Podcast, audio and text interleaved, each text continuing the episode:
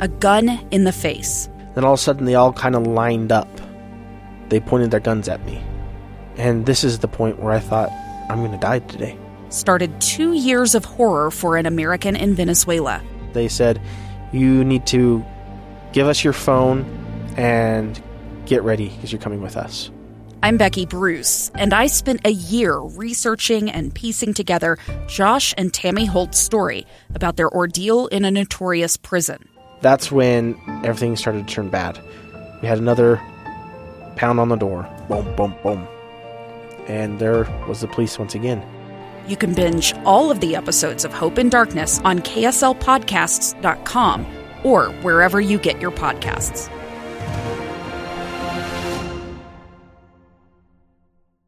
It's time to get outside. This is KSL Outdoors. Brought to you by Bear River Lodge. Two hours of stories and information on hunting, fishing, and high adventure. KSL Outdoors with Tim Hughes on KSL News Radio 102.7 FM and 1160 AM. Good morning and welcome to a brand new day. It is a pleasure to have you back with us for another Saturday morning.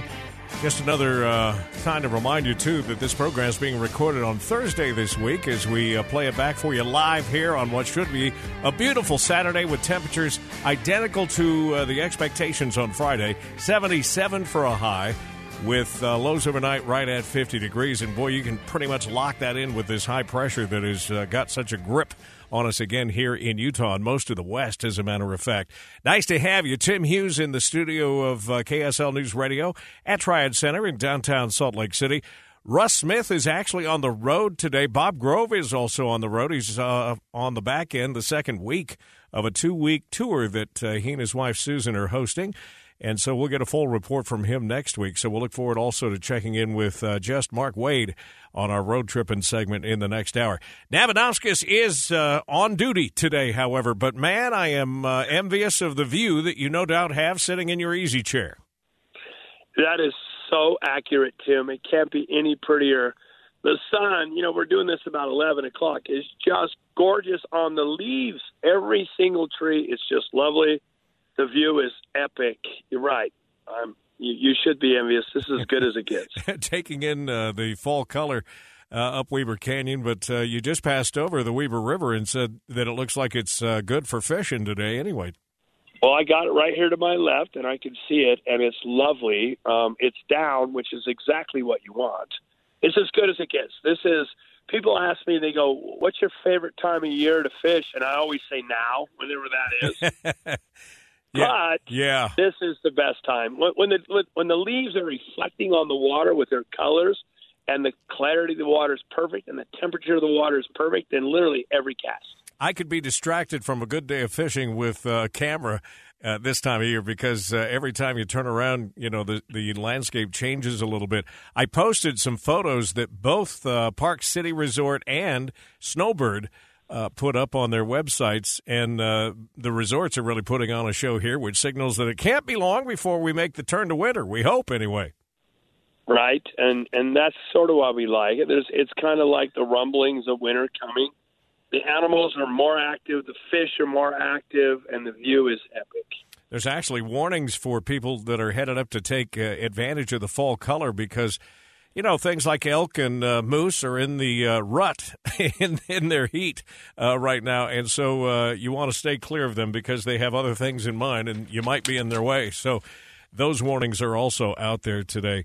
Um, coming up, speaking of uh, the turn toward winter, I wanted to make sure you were going to be on with me today because Allison Palminteri from Ski Utah is going to join us. I think she's actually in New York uh, you know, uh, touting the benefits of skiing in Utah, which is part of what Ski Utah does year round, not just in this country, but around the world.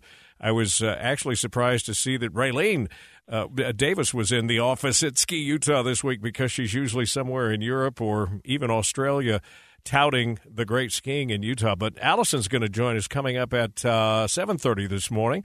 So we'll get a little early season snow day. I know how much you love that music.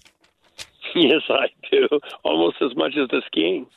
So, uh, and we're going to pick her brain a little bit about what the targeted opening dates are and maybe uh, what she knows about some of the new additions coming to the area resorts.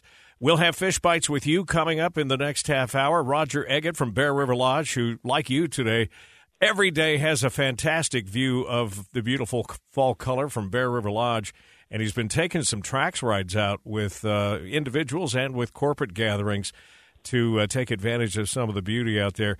The uh, Upland, ga- Upland game uh, season is right around the corner, and our Upland game coordinator, Heather, Heather Talley, is set to join us right after the top of the next hour as well. So we'll look forward to all of that. And I think Mark Wade's actually going to take us to uh, Box Elder County today. So we'll explore some of the things to do in, in Box Elder County when we uh, join up with him a little more than an hour away here on uh, KSL Outdoors.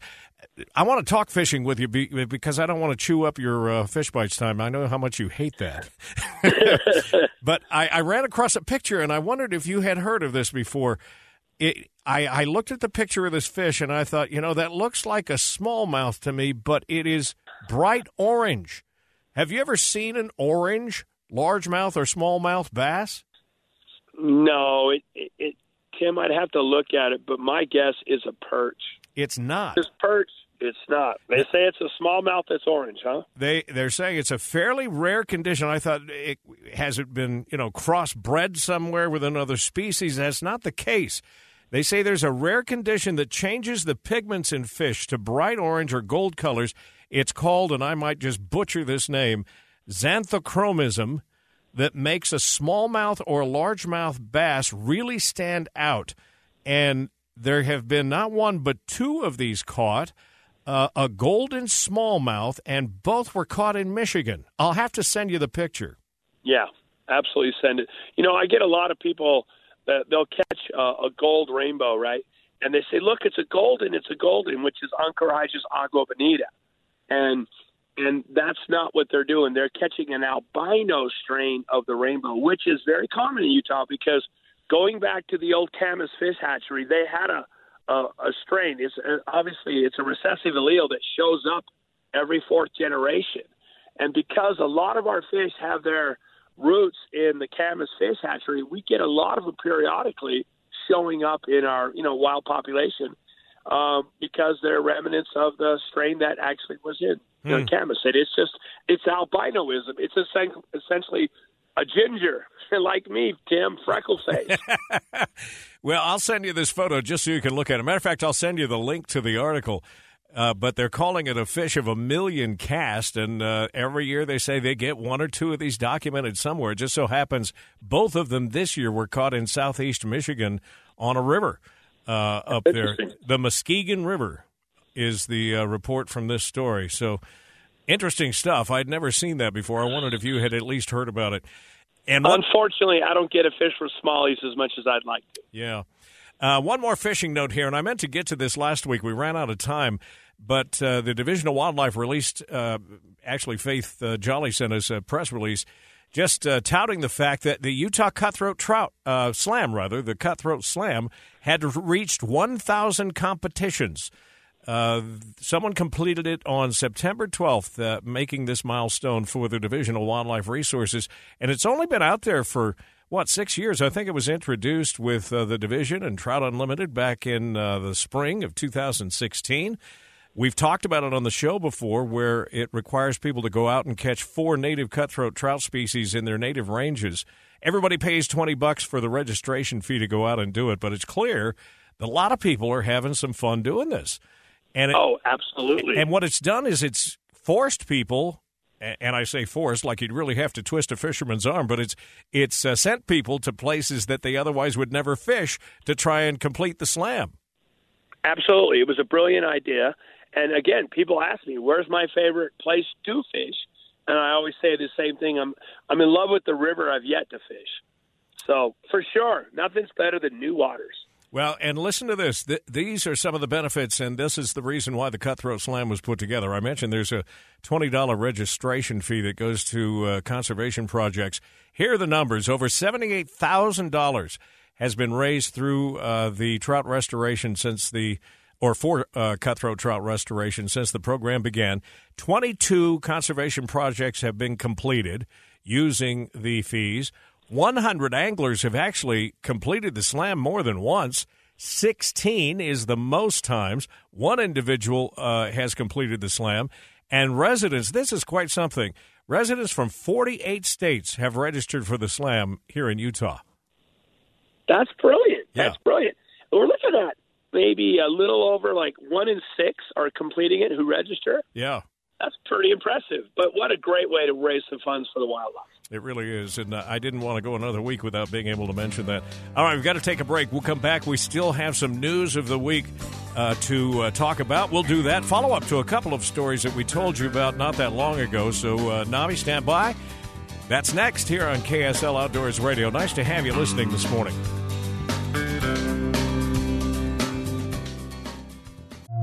Stranger with a gun came upon two teens taking pictures under a rising full moon. But violence is only the beginning of this story.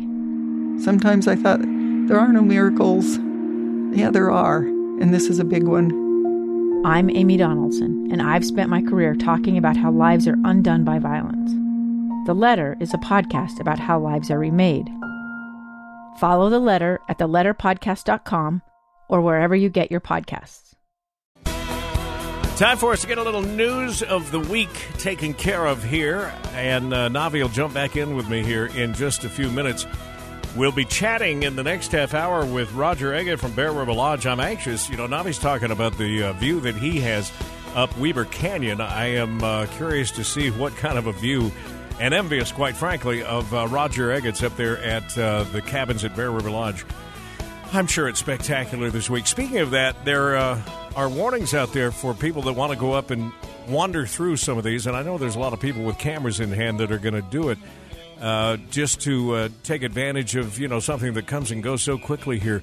But they said if you're driving through the canyon, stay alert, watch for wildlife, don't speed. Wildlife, especially the moose during this breeding season, which is happening now in the next few weeks, may be more active this time of year. So if you're hiking, uh, on marked trails or otherwise. If uh, you do spot wildlife, keep a safe distance. Just because an animal lets you approach doesn't mean it's safe to do so. How many viral videos have we seen of that? And particularly, if you're going to be taking your dogs with you on these hikes, make sure you keep them on a leash so they don't chase or harass any wildlife up there. But do get out and take advantage of, uh, you know, why we live here in Utah with the spectacular colors.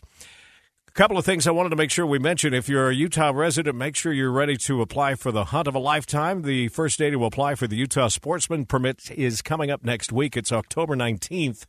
The sportsman permit, of course, can be used in more areas, uh, and these hunts have longer season dates as well. You have to be a Utah resident to apply, but you can apply for as many species as you'd like. Learn more about the permits. I don't want to confuse anybody with the details uh, by going to the Division of Wildlife Resources website, which is just wildlife.utah.gov. Also, uh, they sent a note out from, and I think I got this from Faith Jolley the other day, about some uh, free downloadable maps that are now available. They're pretty excited about them. They call them the Avenza uh, maps, and they've got a store that might be just what you're looking for if you're uh, trying to find some uh, Yellowstone cutthroats out there or get a bird's eye view of uh, Utah's big game hunting units. These maps are all available for free on the Avenza app and can be downloaded to your mobile device before heading out into the field so that you can still use them without internet or cell phone service. Know where you're going to be hunting and fishing, even if the in the most remote places here in the state of Utah. You can download the Avenza app in the App Store or Google Play Store, and you can find maps by searching UDWR in the Avenza Map Store. I do understand. I saw somebody uh, who jumped into this conversation online and was saying that they didn't want to have to pay for the app, and there's a fee, evidently. I don't know if it's 19 or 29 bucks, but uh, someone chimed in that you don't have to have the app to download the maps, but you can find out more information uh, in the App Store if you just want to look it up. And then this part of our this part of our uh, news of the week, I think, deserves a little different theme music. Yes, a scandal surrounding Fat Bear Week has emerged. You may have heard on uh, Utah's morning news earlier this week that the enormous 747 withstood a challenge from 901, a young upstart female uh, who the park, and we're talking about Fair, uh, Fat Bear Week up there in Alaska, where they have the uh, cameras that you can watch, and then you can make a vote for which bear you think happens to be the fattest at the Katmai National Park. Evidently, there were about 700. Let me see if I can find the number here. There were about 700 votes that came in in the matchup. 747's tally of 37,940 votes easily outpaced Holly's 30,430. Um, but there was a late a late bunch of votes that came in. I, am feeling like the January 6th committee here, talking about uh, some of the question marks. Somebody hacked into the system or found a way to uh, dump a whole bunch of votes, and it was more than 700. They ended up finding just over 9,000 spam votes, according to the people behind the scenes of this uh, effort. And it's, it's just funny. But anyway, if you get a chance to look it up, look up 747 and uh, Google search Fat Bear Week because that's a big bear. They're estimating 747 is uh, 1,400 pounds. But we do have a winner and a repeat winner, second time, two time crown wearer. Just thought we'd throw that out there as we wrap up uh, news of the week. All right, that's going to do it. We'll get a news update next on the other side. Looking forward to talking with our buddy Roger Eggett. Of course, Tracks Power Sports and Bear River Lodge sponsor this program each week here on KSL News Radio. Two friends taking pictures of the rising full moon on a summer night. Two teenage kids doing what teenage kids do. When a stranger with a gun and a death wish changed everything. It was violent, it was senseless, and I will never understand it. I will never accept it. I'm Amy Donaldson, and unfortunately, we're all too familiar with stories about how violence shatters lives. But what we rarely see is how they are rebuilt. In a new podcast, The Letter, we relive tragedy, but only so we can hear the rest of the story the struggle to reclaim lives, the realities of grief, and the possibilities of forgiveness. I believe in miracles. Sometimes I thought, there are no miracles. Yeah, there are, and this is a big one. Follow the letter at theletterpodcast.com or wherever you get your podcasts.